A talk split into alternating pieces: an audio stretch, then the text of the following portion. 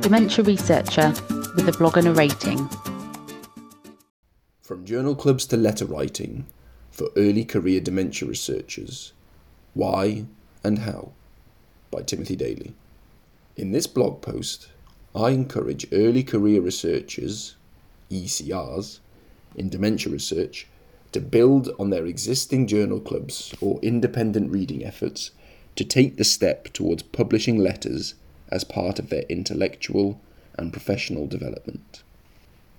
Thousands of ECRs across the world work to solve problems related to Alzheimer's disease and dementia. As part of their scientific training, most ECRs take part in journal clubs. But as many time strapped ECRs know, such clubs can feel like a distraction from wet lab work or writing up papers or a thesis. This need not be the case. Such journal clubs can serve as a democratic forum, wherever your lab might be, for engagement with the literature through individual or group writing of letters in leading dementia journals. But what are letters to the editor, sometimes called correspondence?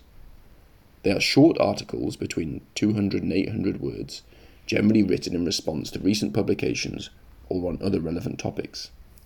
They can be written in dementia journals offering the letter format, such as Alzheimer's and Dementia, and its open access sister journals, Alzheimer's and Dementia, Translational Research and Clinical Interventions, TRCI, and Alzheimer's and Dementia, Diagnosis, Assessment and Disease Monitoring, a DADM. At the time of writing, there are no article processing charges, APCs, associated with publishing letters in TRCI or DADM, despite them being fully open access journals. The Lancet, the Lancet Neurology, the Lancet Healthy Longevity, the Lancet Public Health, the Lancet Regional Health, Brain, for online only publication of letters, the British Medical Journal, Neurology, Note. For Neurology and the BMJ, the online response format is used. For the BMJ, Cogent and timely, rapid responses to original research are published as standalone letters in the print journal. For neurology, reader responses are posted and the original authors reply. The editors then choose the best letter plus author response to publish in the editor's choice section of disputes and debates in the print journal. A recent example of mine in neurology was a response to research conducted at University College London by Harriet Demnitz King and colleagues.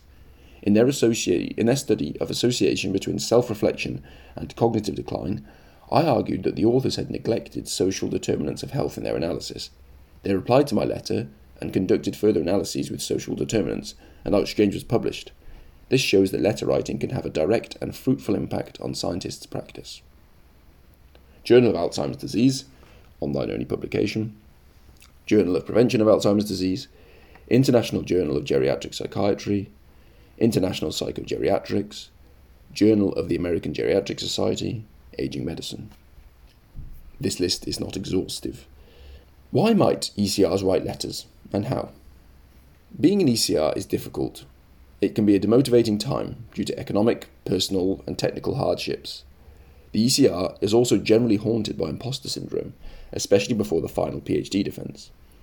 Because letters can be written within hours rather than the days, week, or months of other formats, writing them and having them accepted for publication can be a vital source of validation and motivation during the ECR period, also allowing for visibility in leading journals.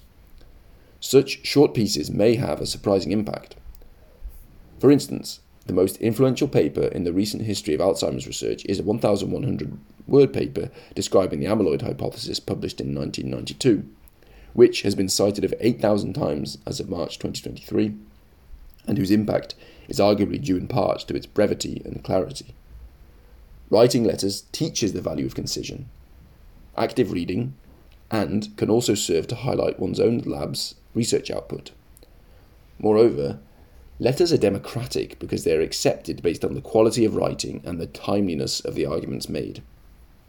Finally, as alluded to above, letters generally do not incur article processing charges, APCs, even in fully open access journals, but do check this before submitting because it is not a universal rule. But what makes a good letter? I've argued elsewhere that a three part structure is the clearest.